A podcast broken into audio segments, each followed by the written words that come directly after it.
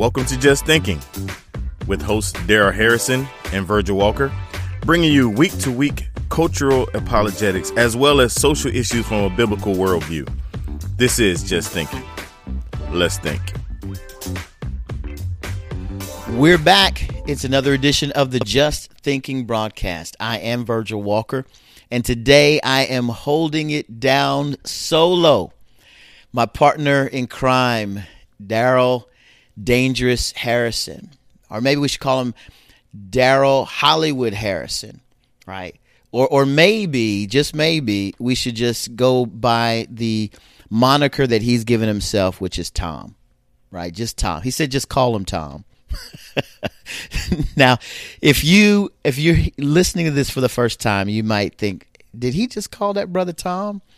I did. And what you'd have to do in an effort to understand why I called my brother Darrell Tom is you'd have to go back and listen to our previous episode uh, uh, on the Avengers Endgame. It's the episode that just preceded this one.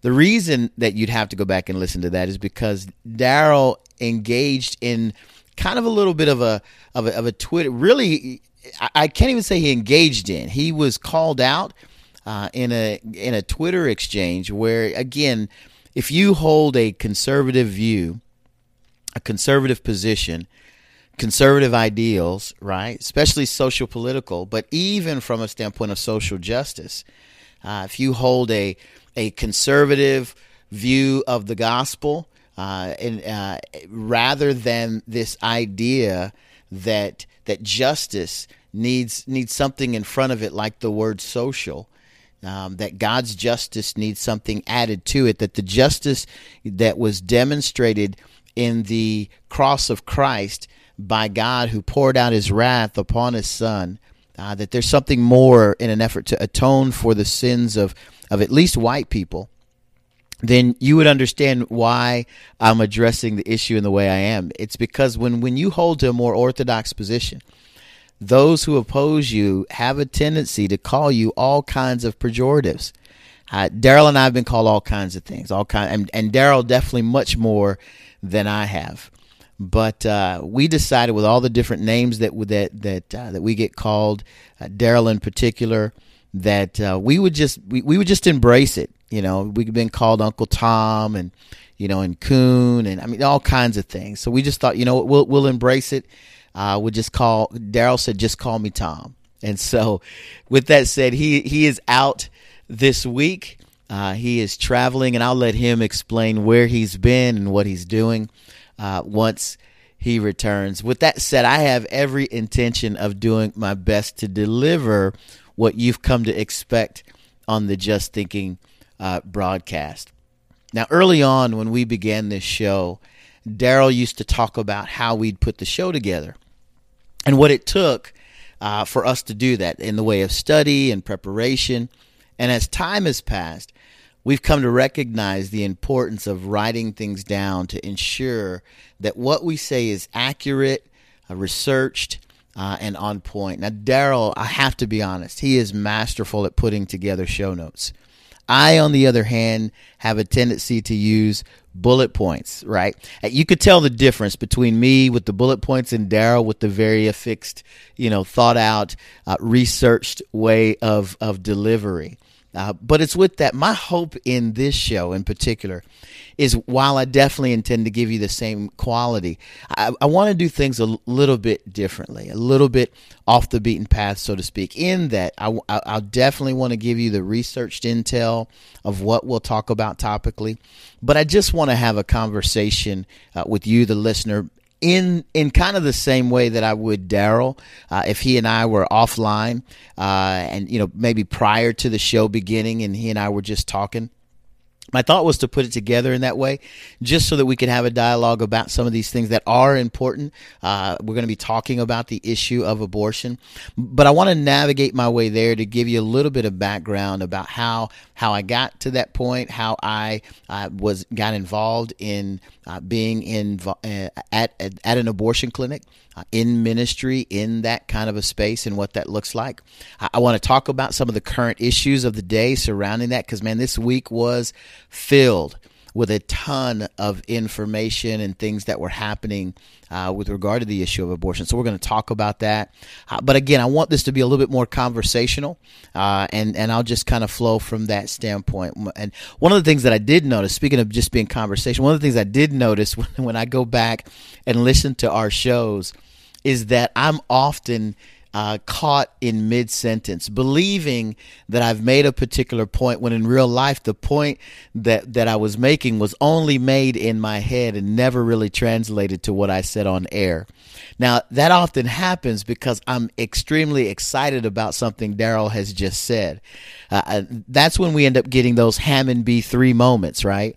Uh, those of you who've been with the show, uh, are probably some of you are being exposed to an aspect of, of maybe black culture, at least black church culture, that you had never experienced before.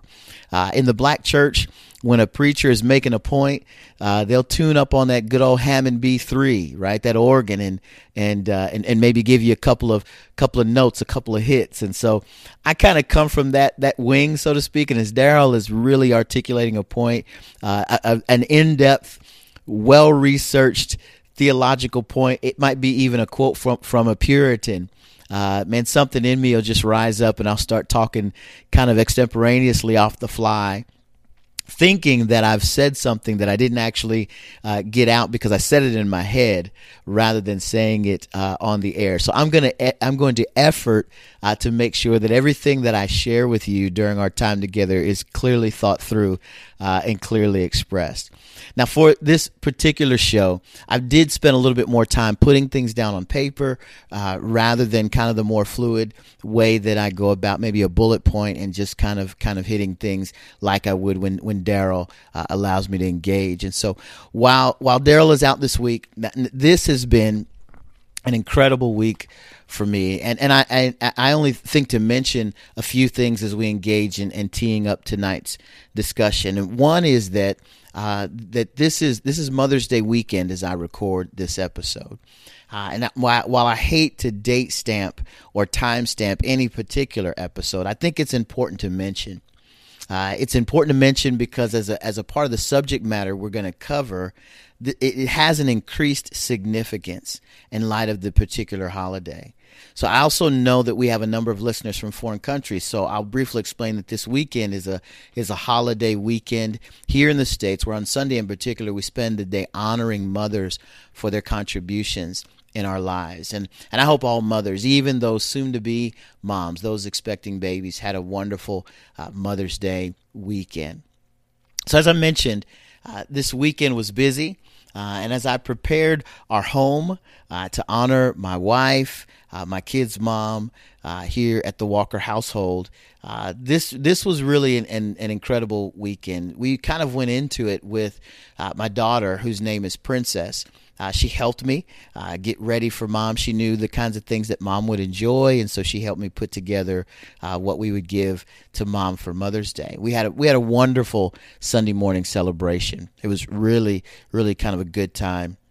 This was something that we prepared midweek or so. So on Friday, on the on on the Friday before Mother's Day uh, weekend, I went out to do some street evangelism. Uh, on Friday, like many who who work at a church, my weekend starts on Friday. So we work at our church. We work uh, Sunday through Thursday. That's kind of our five day. We have Friday and Saturday off. So on Friday, I usually look for opportunities to go out and share the gospel. I think it's important for those of us who do uh, work in ministry or pastor or what have you, not to simply see what we do inside the four walls of the church as as ministry, but to see opportunities outside of the four walls as as a as an obligation that we have as believers in Christ to go and share the gospel. And so on Fridays, man, I, I enjoy going out and uh, and and I do street evangelism. And it's it's an absolute blast. So on my day off, I look for opportunities like that to to go out on the street. It's kind of one of the fun things that that I get to do. Street evangelism. It takes it takes on a few forms, right? First, you've got street this kind of the street sign evangelism uh, or street sign evangelist, where you'll take a, a sign with a gospel message on it. Uh, maybe you'll take some gospel tracts out and head to a busy intersection in town uh, the particular intersection that I like to go to when I've got these signs and, and some gospel tracts, um, and it's a great space. It's one of the busiest intersections in our town. And uh, of course, I live in Omaha. As those of you who listen to the show know, it's an it's an intersection where, in addition to pedestrian traffic, it has like four different bus stops of pickup and drop off, where people are kind of coming and going uh, all at the same time. In addition, it's a it's a location where there are a number of people walking from place to place for lunch or for you know any variety of other businesses that are in the area. So doing street evangelism it's a wonderful way to engage the culture. You never know what you're going to have the opportunity to to to come up on. Who's going to stop? Who's going to talk to you? And and for me, I enjoy it because it's a way of kind of keeping me on my toes uh, as I look for ways to transition from whatever we were talking about, or maybe a question on a on a sign that I'm holding, to an an, an aspect of gospel conversation where we're really engaged in, in proclaiming the gospel to someone. Now, with street sign evangelism, I mean, there's there, there's that, but there's also uh, what you might call street preaching right? And you guys have seen these folks who are who may be proclaiming the gospel uh, out loud, or who may be sharing the truth of the message of the gospel, maybe reading uh, scripture. Um, where you use your voice or some form of amplification to proclaim the gospel. Now, I, I enjoy both types uh, of, of gospel, of, of, street evangelism. I absolutely enjoy both types. But I think the question that I'm most often asked about this practice is how effective is this really? How effective is what you're doing? You're out, you're you're preaching the gospel, you're you're sharing the truth, or maybe you've got a sign as people drive by, they see your sign and and wave. How effective is that really? And and to this question, I've got maybe a couple of responses. One is that I, I believe it to be effective for the mere fact that I'm I'm going out and being obedient to proclaim the gospel right where I live. I, I'm responsible for the gospel's proclamation. God Himself is responsible for the outcome in the heart of any individual, right? So, so I, am being effective in that I'm going and obeying what the gospel says that we are to do, which is to go, uh, what the word of God rather says we are to do, which is to go and proclaim the gospel, to make disciples of all nations, right? So that's what I'm efforting uh, to do. The second thing that I would say is it's is that it is effective in that God will use His word uh, to work in the heart of of anyone, whether it's to harden that heart or to soften that heart. Uh, I've heard it said that sunlight can be used either to harden clay or to provide the pro- the appropriate nutrients necessary for fertile soil to grow right? To grow the seed that's been that's been dropped in the into that soil. And the same is true with the proclamation of, of the gospel, right? I, I recognize that that in some of those spaces, street preachers, street evangelists can get a bad rap, right? There's some who who are out there doing the wrong thing. They're they're bad, you know, bad preachers, poor uh, poor uh, street preachers. But in the same way, there are bad and poor pulpit preachers, right? So this is this is not an issue of the venue, uh, but it is an issue of whether or not the truth is being preached and and and the manner in which it's being preached. I'd, I'd prefer to even say the heart by which it's it's being preached, right? Anyway, I, I had a great time doing open air preaching uh, with those who came by. Uh, I always tell people when I'm there because uh, I try to I try to be at the same spot so that anyone who saw me on a particular day can find me in the same place when they come and look. Right. So on that was on Friday. On Saturday, I thought it was important for me to go to the abortion clinic, which kind of leads me to where I'm trying to trying to take things tonight because this was kind of the heartbeat of of where I wanted to go. I, I, I thought it was important to get to the abortion clinic on Saturday and, uh, and, and, to, and to see and experience what was happening in that space. Now, I've been involved uh, in some in, in some way with gospel proclamation at an abortion clinic for approximately the last six to seven years. Now, I went this particular Saturday for two reasons. I had two thoughts in mind. The first was after kind of a five month hiatus, it's been about five months since I'd been out there. And, and I usually try to go one weekend per month. I, I just thought it was long overdue. I had to get out there. And given that this weekend was Mother's Day weekend, I thought it was especially important to be there with the goal of, of seeing someone uh, not commit an act of murder on their child this weekend. Right. M- my second thought was I, I knew I knew that I would be discussing the topic of abortion.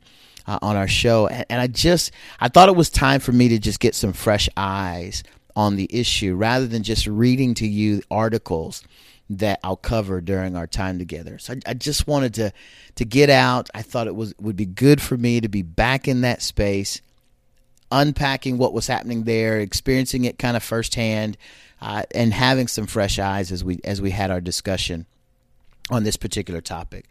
So rather than giving you a historical background regarding my decision uh, to minister at, at abortion clinics, I'll simply say that other other than the grace of God stirring my heart on this issue about seven years ago. It, it was the ministry of Tony Miano. Uh, if, if, you know Tony, Tony Miano, uh, he's a retired 20 uh, year veteran of the Los Angeles County Sheriff's Department. Now, he turned street evangelist years ago. Uh, he's the founder of, of Cross Encounters Ministries. Uh, I, I, got a chance to watch him on video a long, long time ago, seven years ago. Uh, and that would be the catalyst to push me off the couch and into my local Planned Parenthood uh, out on the street corner. What's interesting is is that it was Tony's posting of his encounters on video that caught my attention. Not only was he bold regarding the truth, he was gentle and loving as he engaged his neighbor.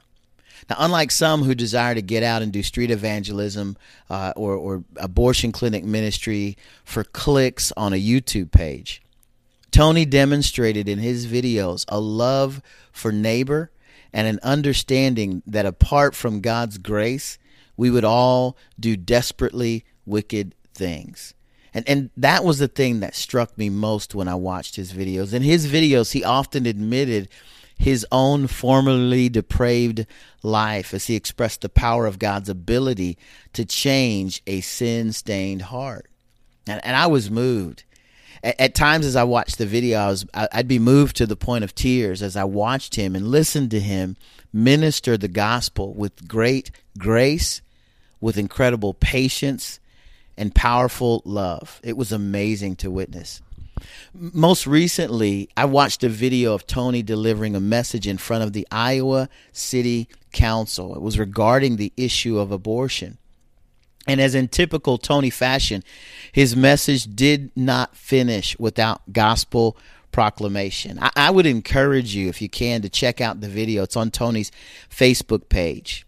And uh, if you get the opportunity, check it out. Take the time to watch it. Again, my goal in mentioning Tony is not to not to lift up a man uh, in particular. I, I think Tony would be the first to say, "Don't lift me up in any way, shape, or form," but to amplify the power of God in using him to move me into action uh, without Tony or I ever having had at that point the opportunity to meet one another. My meeting with Tony live would happen though. It wouldn't happen until almost almost 3 to 4 years into me being involved in abortion clinic ministry. Uh, I met Tony for the first time at a G3 conference.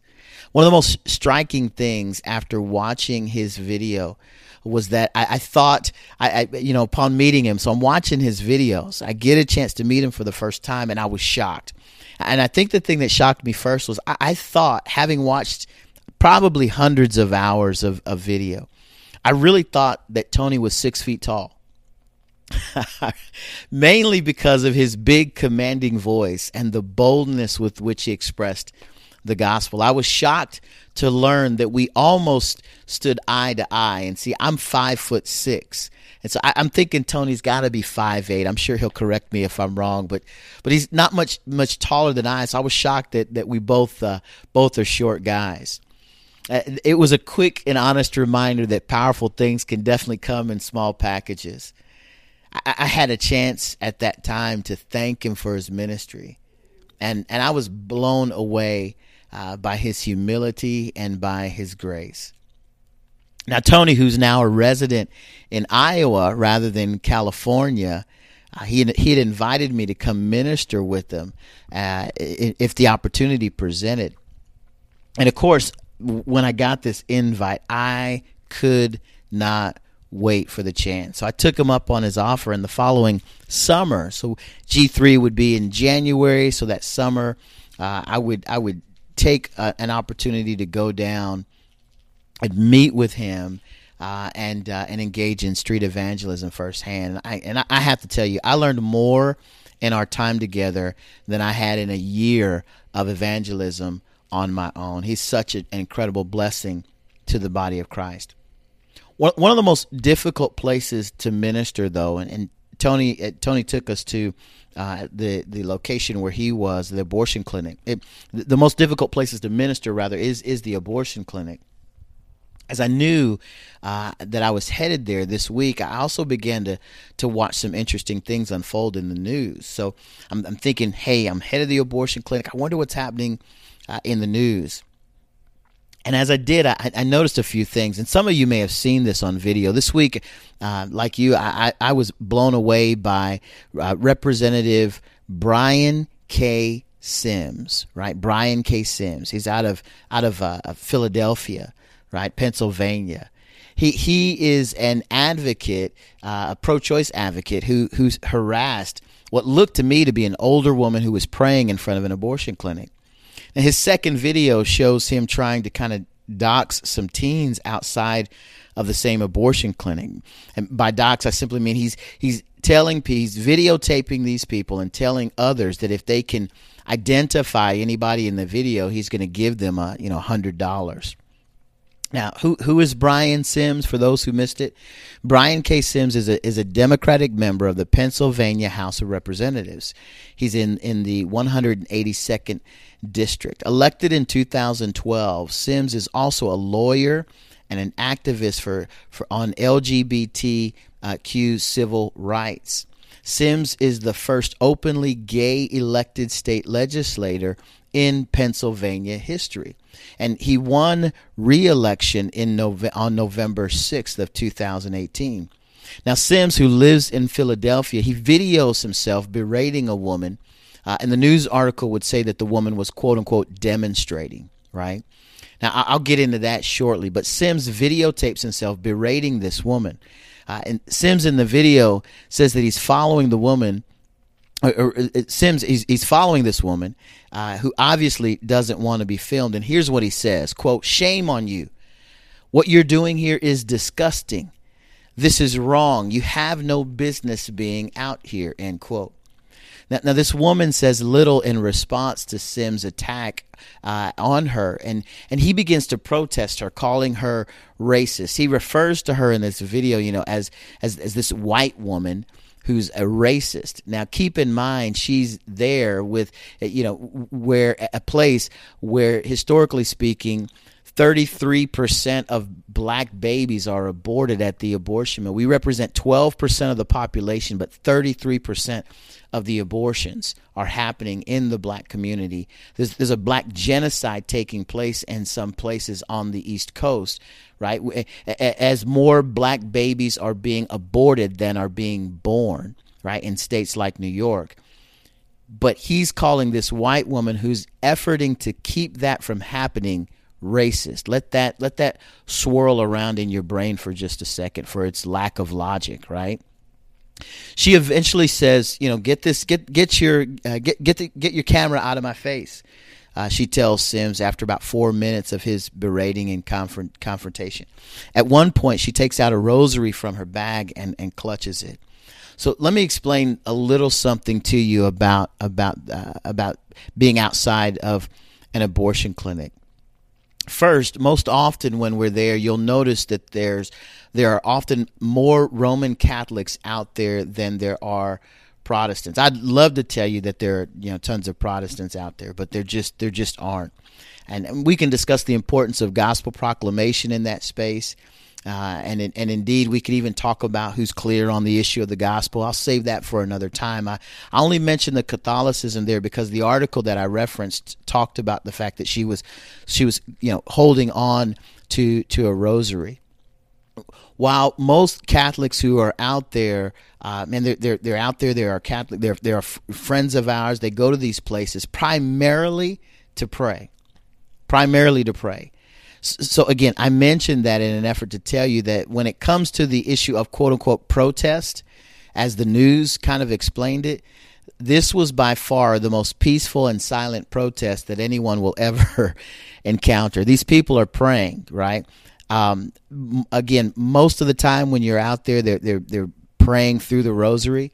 You know, while I don't believe that to be effective, I, I also recognize that these people, for the most part, are, are there quietly, are there peacefully, and are not there to berate others. In fact, I, I wish more of them would say something to the women who come there. Uh, while I was where I was, we there, there was there were some some Catholic friends who were there. There were some Protestant brothers who were there, and and there are some who are bold enough to to speak out to the ladies who are who are coming and going. Uh, but for the most part, this lady reminded me of the type who was probably simply there to offer prayer and to go home. And so for her to, to be kind of hit uh, by this by this uh, kind of bullying tactic was unfortunate. So so for Representative Sims to run up on her like he did, it was kind of unbelievable. I only wish that he would have run up on someone like a Tony uh, like a Tony Miano or or myself, you know, me with his camera. He he would have been in store for something much more serious and in fact, we would have really had a great opportunity to declare and proclaim the gospel as a result of his efforts.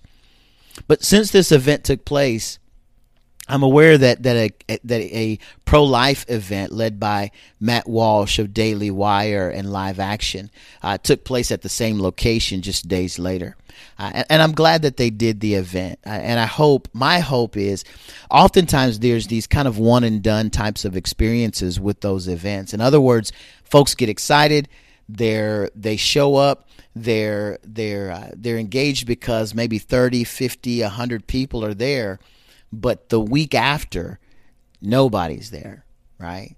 And so I'm I'm appreciative of, of the one time events, but I'm hopeful that it stirred some hearts that they would be there for it for a, a longer period of time. I hope it I just hope it inspires more people to be there long after the cameras are gone.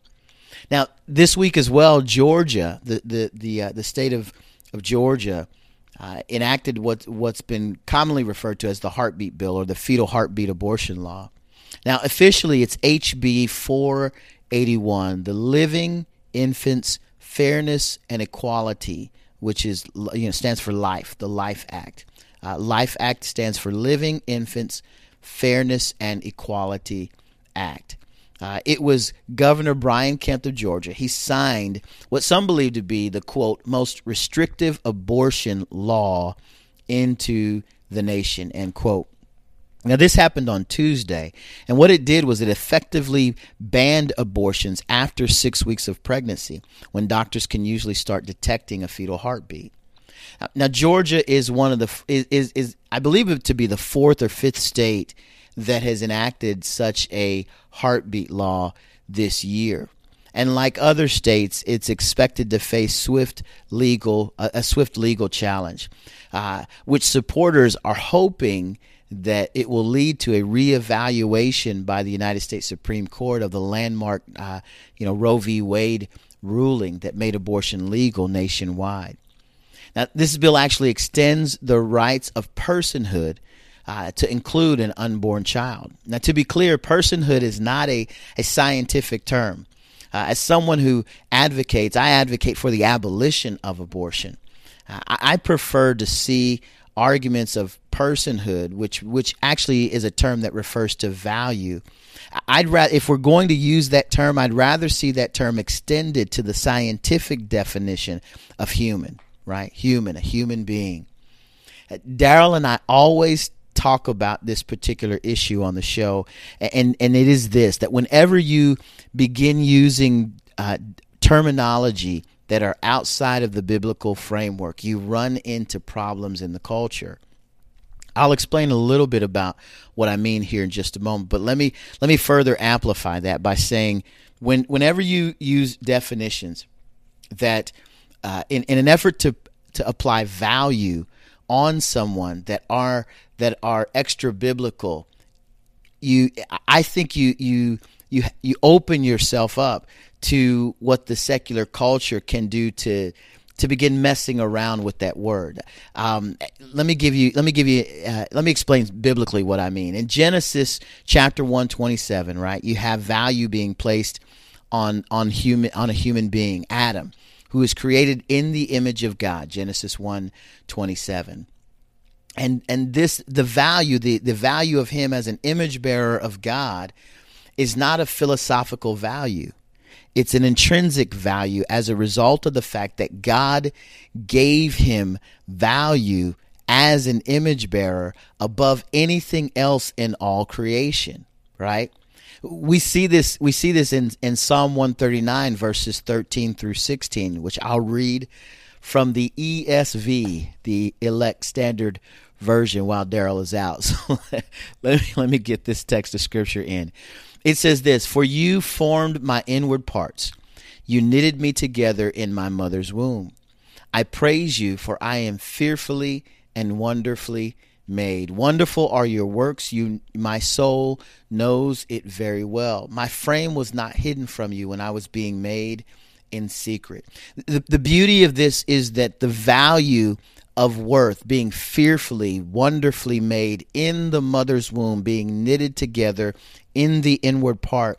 The value is being placed on the human being created in the image of God rather than value of personhood, which again the culture will be, begin to use as a sliding rule for when it can be applied.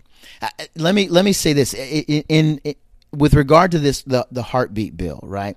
What you have in that is a situation where now six weeks later we've attached value to a person to a human uh, based upon the fact that we as human beings have identified a heartbeat. Rather than placing value on an image of god one who bears the image of god when life begins at conception as one who is a human being. I think that's the difference, right? Now, I recognize the argument for many will be that we can't always use biblical definitions in secular culture. My point is that when we do not, we abandon biblical framing for definitions. We, we, we find we will find ourselves swimming against the grain working on we'll be working on half measured solutions in an effort to achieve a goal now don't get me wrong i'm excited for the heartbeat bill and i hope it saves the lives of many babies at the six week stage of development I, I just think we might be abandoning all of those babies that are born prior to six weeks who will still be murdered in the womb because we've decided that life begins, or rather, value, i.e., personhood should be ascribed only at the six week point when the heartbeat is heard. That's just something to think about, even as we celebrate what we believe to be a win on this issue. Let me say one more thing. The, the, the left does not do this. What do I mean? The left has an all or nothing agenda. We find their positions at times to be so crazy that no one believes that it will pass. I mean, this is this seems implausible. It seems preposterous, right? But it goes from being preposterous, where they, they hit us in the head with their preposterous idea over and over and over again, that what begins to be preposterous now seems plausible. And then what seems plausible begins to seem probable. And before we know it, that which is probable becomes policy. So we've gone from that which sounded preposterous to becoming plausible to becoming probable to becoming policy. And that's how the left begins to do things. We've got to think about that in terms of definition, in terms of how we frame the arguments, in terms of what we stand on when we're trying to advocate for humanity, for life.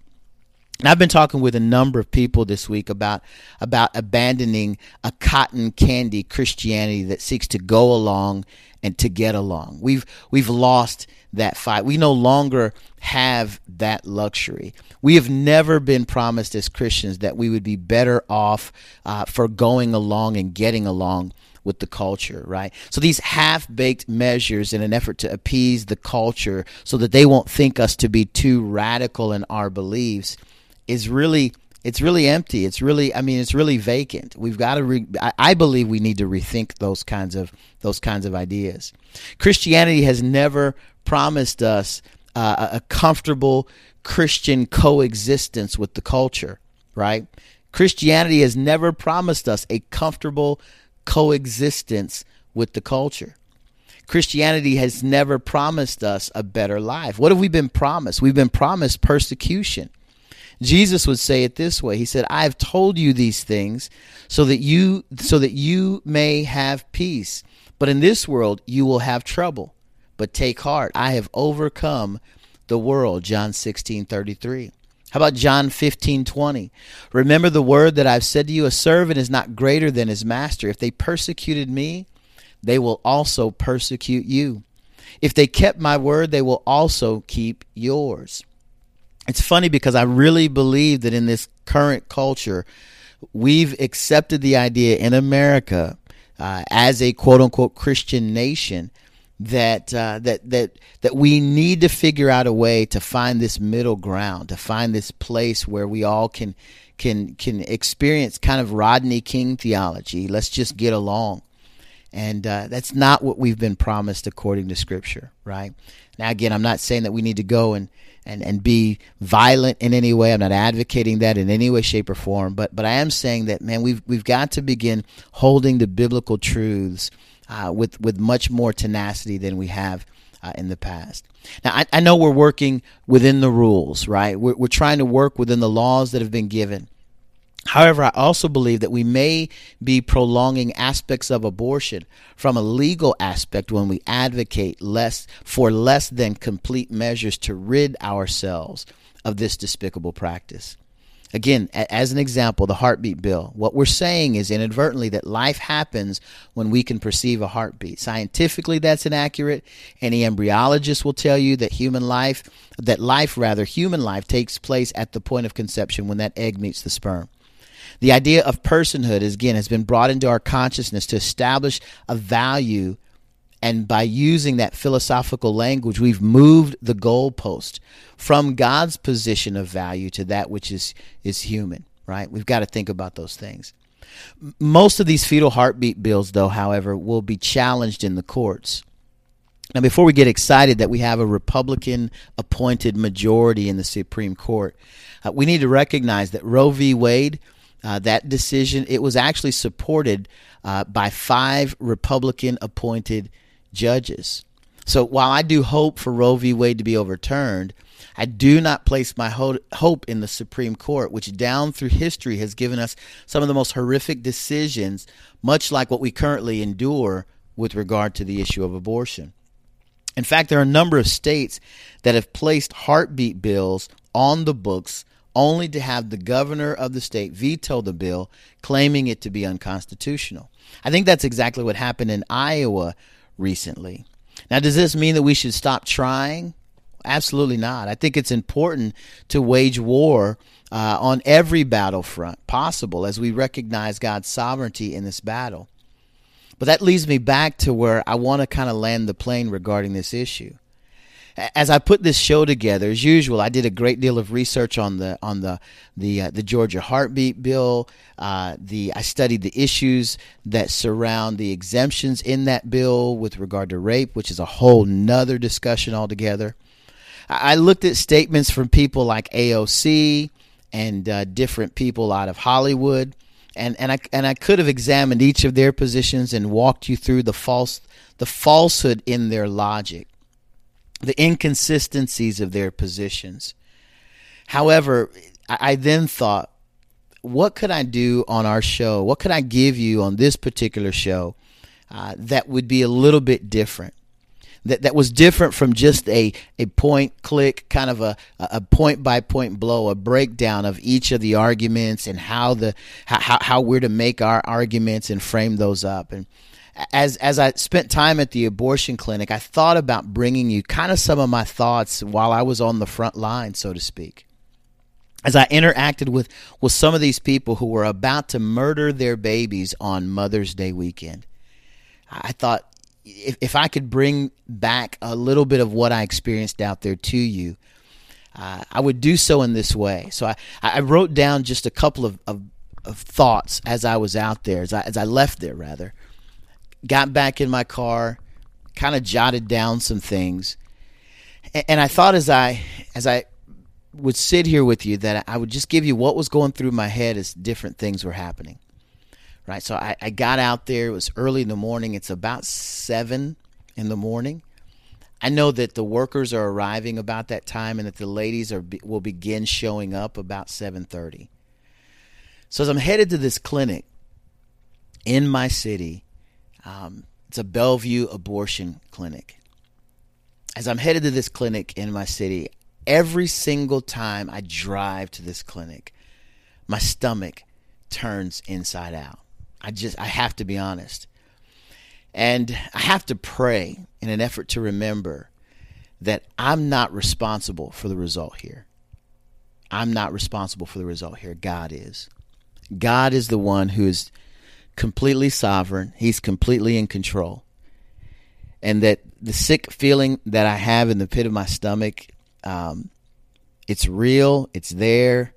Um, it's it's it re- it's a reminder of the importance of what's happening that babies are being murdered and that mothers are are walking or driving or being dropped off at a clinic where within a matter of 30 seconds between the time they leave the door of their car to the time at which they get to the door at the entrance of the clinic, that's the short window of time that I and others have to say something in the hope that God would use it to change their mind, to turn their heart from the wicked thing that they're about to do uh, in an effort to to see salvation, right? To experience salvation of not only their souls through gospel proclamation, but of their child's life. That's kind of what's happening.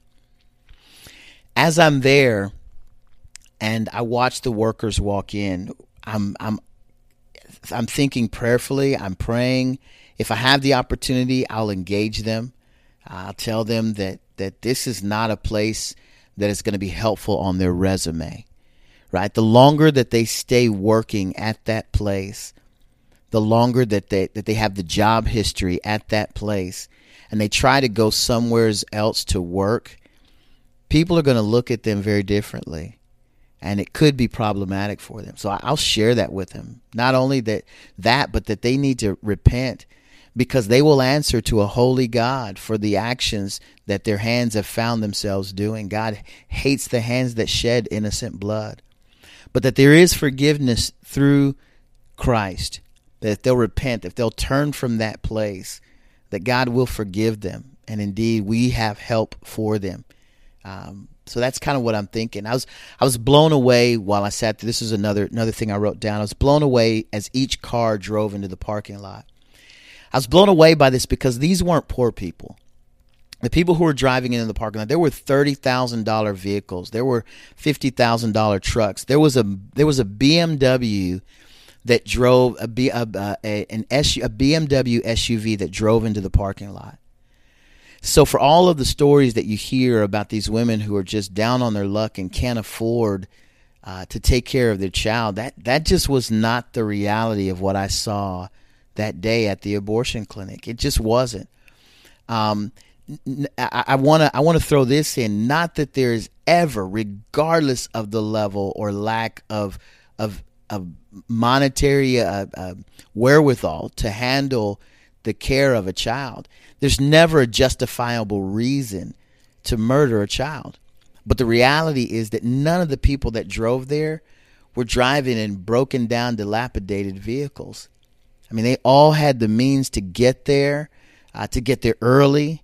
The doctor wouldn't show up while they were there at 7:30. The doctor is not going to even show up till 10 o'clock, or or later. They're going to be waiting there while the doc takes his time in getting there.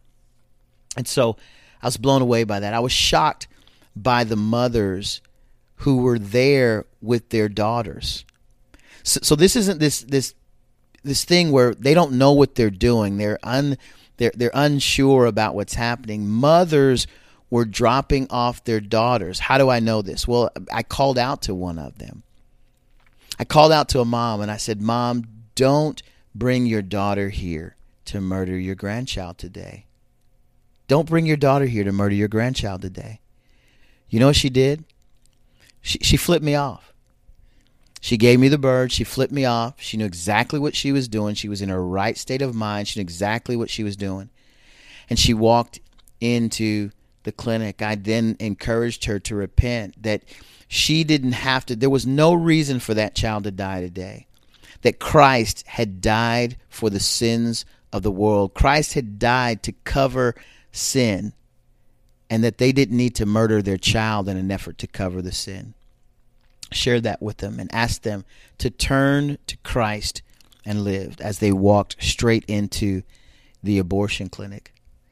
I, am I'm constantly reminded. Another thing I wrote down. I'm constantly reminded of of the fact that that they are there. Some of them are there. Maybe they're you know maybe they're they're hiding their uh, they're hiding their shame in their bravado, right? They're flipping us off, they're cursing at us, they're swearing, and the reality is that that they're shameful. We we often I often remind them, I constantly reminding them of the fact that I'm not there to judge them, but rather to help them.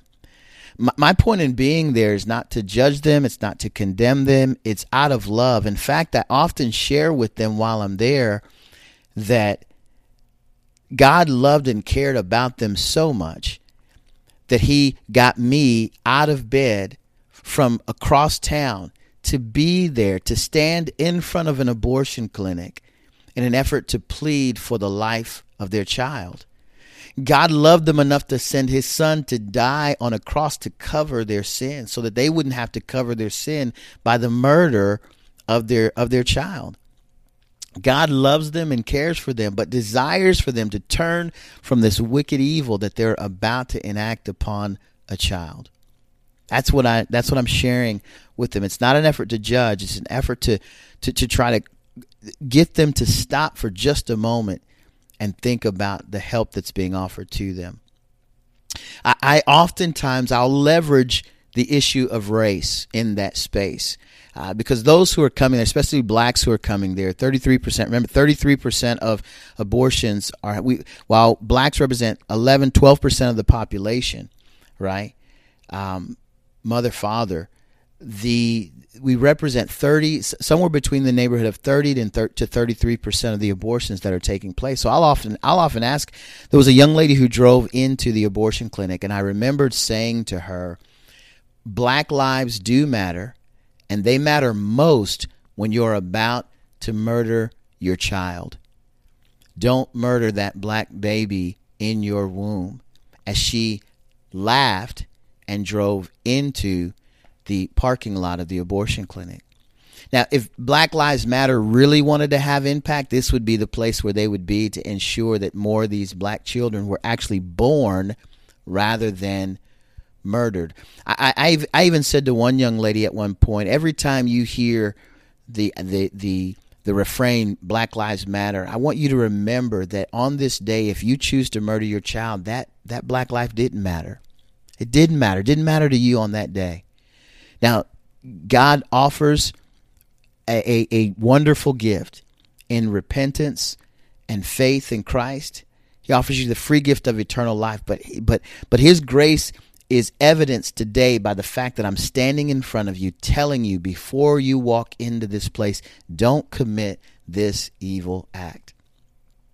Now, I, would say this with with uh, with every car that entered the parking lot my heart grew heavier. And on this Mother's Day weekend, at the location where we were at, there were at least 17 to 18 um, cars, uh, rather 17 to 18 girls who went in to the abortion mill while I was there. About 17 to 18 who went in uh, to the abortion mill while I was there. Now, these girls knew exactly what they were doing. Most of them flipped us off or ignored our pleas uh, to offer help, to offer assistance, uh, to offer free medical care, a place to stay. We offer them everything. I've got on on on my phone. I could pick up the phone at a moment's notice and call numerous people at my church who, if a young lady needed a place to stay, they would be more than happy to house them for their own safety, to put them up, to offer them everything up into through adoption. They would adopt these children. So there's never a reason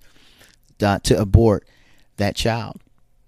The abortion clinic realizes this is another point. The abortion clinic realizes that that when you're out there, you're effective. How do I know that? I know that because they play music to drown out our pleas to these women. They play loud music, and and it was interesting. I was thinking as as as Beyonce.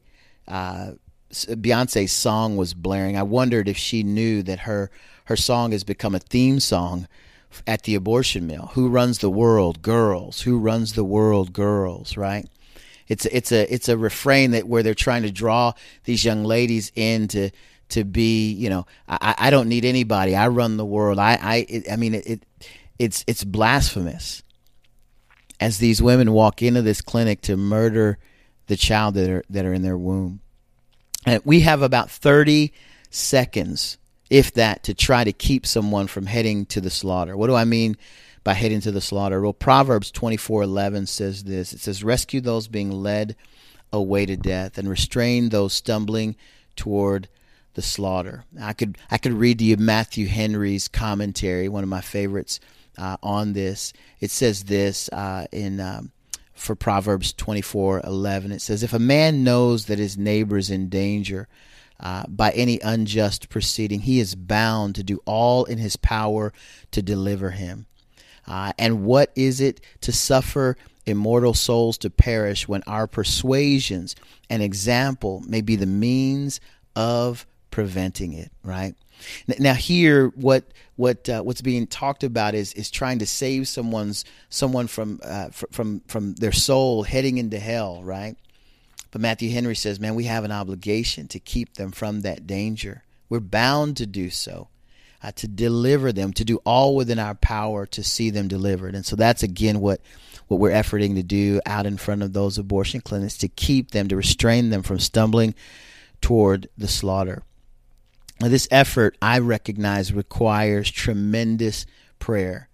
Uh, it's always empowering to see 10 or 20 or 30 people at the abortion clinic, uh, especially when there's a rally. It's an environment where, where, uh, where two, uh, where two people are there and the numbers are there uh, are, are entering the dozens, right? It's, it's, it's a challenging thing when, when you've got 20, 30, uh, 30 people there. It's awesome when you have rather 20 or 30 people there that are representing your, your um, your position. It's difficult when there are two people there, and more times than not, that's really what's happening. There are two, three, four people that are there.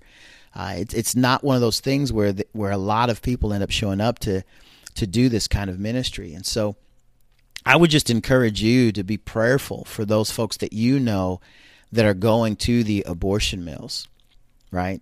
as as witnessed by people like Brian Sims and other nameless people, an abortion clinic is not always a safe environment for those advocating for life. So I would just encourage you to keep those folks in mind. Uh, most of them, not many of them, do this kind of ministry for glory or for fame, and most have a real heart to see someone turn from sin. Uh, and and give their life to Christ, and, and to see their them turn from child sacrifice. I, I wanted to share with you, as if I can, just a brief story uh, about something that happened. Um, gosh, it's had to be so. It's been about five months since I've been there, so maybe it was seven months ago. It it's probably seven months ago. Uh, when I went out to the abortion clinic. Unfortunately, this Mother's Day, we were we weren't able to see anybody turn. All the all the ladies actually went in and uh, headed in. And again, I'm often asked the same question. You know, is what you're doing really effective? in the same way that I was asked about that when I do street evangelism. That's the big question. Is what you're doing really effective? And the answer to that is I would answer the same way that I did with regard to street evangelism. It's effective in that I'm being obedient to the Word of God. I'm, I'm loving my neighbor, even my unborn neighbor, as I'd love myself, right? I, I'm, I'm not being silent for those who can't speak up. I, I'm, I'm holding back those who are stumbling to the slaughter. All of those things that I'm trying to do in an effort to be obedient, right? I, I value human life. And so that's what that looks like. That's what I'm engaged in doing. So you go out to these places and and maybe more times than not you don't have a quote unquote save. But your hope is that maybe God would by the proclamation of the gospel would use his word in some way as a seed sown in the heart of someone to see them to see their lives change to see their lives turn around to see them repent of their sin and place full faith in Christ that's always our hope when we go out into these spaces in the culture and present the truth of the gospel but every once in a while, you do see someone turn. And I remember being there when that happened. I remember there's been a number of times when I've seen this happen time and time again, but this last instance was one that I was able to actually capture on video uh, with this young lady that was her and her father who were coming to the abortion clinic. And he, you could tell by the look on his face, he did not want to be there. He was not happy about being there all she could say was that she knew she needed this thing to happen, and I encouraged them to go away from this place. She would eventually walk inside, ignore my pleas. The escorts would race to her in an effort to keep me from talking to her or dissuading her because, and I told this young lady, you got to realize I'm offering you a place to stay if you need it, resources, money uh, clothes for your baby, free medical care, and and and adoption if necessary. I, I, I want nothing from you. I am offering everything to you. This escort who's come up to you sees you as a part of her paycheck. So she's extracting from you not only your child to the point of death, but she also sees you as a means to feed her family. I want nothing from you. She desires everything from you. And you're listening to her rather than listening to what I'm telling you. She's a black female, so I definitely leverage the fact that that this black life does matter. If we're going to use the issue of, of color, of ethnicity, and that that rings or resonates with you, this black life does matter, and you should not abort it to death. That didn't seem to work. Her and her father would eventually walk into the abortion clinic. Well, on that day, I had myself, my daughter, and my sons with me, both sons and my daughter with me. And I just told them, hey, just begin praying for her. She was just another person who had gone into the clinic. Heart, your heart sinks every time that door shuts. Every time you, it's a big steel door. It reminds me when I go to jail ministry and you hear the, hear the, the jail doors slam. This, this door to the abortion clinic is that kind of heavy steel that when it shuts, you hear it slam, it reverberates. So every time I hear that door slam, I just, you know, just, ah, you get that feeling on the inside of you where you're like, ah, I hate that happened. And uh, then you just begin to pray. So we did. We began to pray. I had my, my Bible with me, and so I just began reading. I think it was from John chapter 1. I don't even remember. I just remember reading aloud in the hope that maybe my voice was loud enough to carry into the interior of the abortion clinic. Well, sure enough, after about five minutes, which seemed like an hour, this young lady and her dad walk out of the abortion clinic, and their faces look different. Uh, I have no idea what happened specifically. But I do know that the power of God had to hit her heart hard. Because when she came out, she looked different. The very countenance on her face was different. She went in determined to do something. She came out with a lightness to her face, with a brightness to, to her disposition. I asked her to come over to where I was and I offered her some free literature that would help her get free medical care and, and, and anything else that she would need. I gave her my wife's cell phone number. I introduced her to my children and said, you know, we're all here. We, we're not here to judge you. We're here to love you. Uh, we're here because we care. We're here because of what Christ has done for us.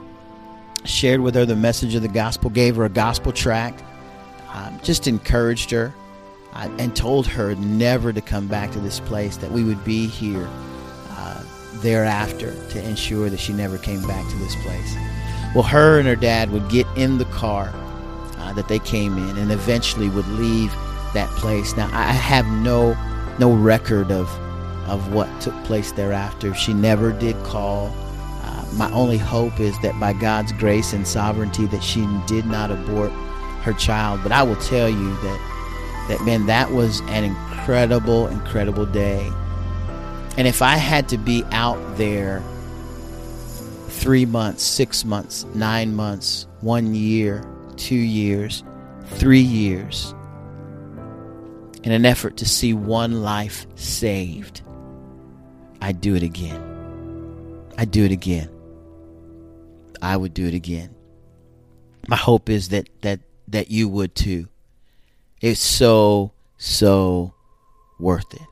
So if ever anybody asks me, man, is is that really effective? Is it worth your time? Man, absolutely it is. Absolutely it is.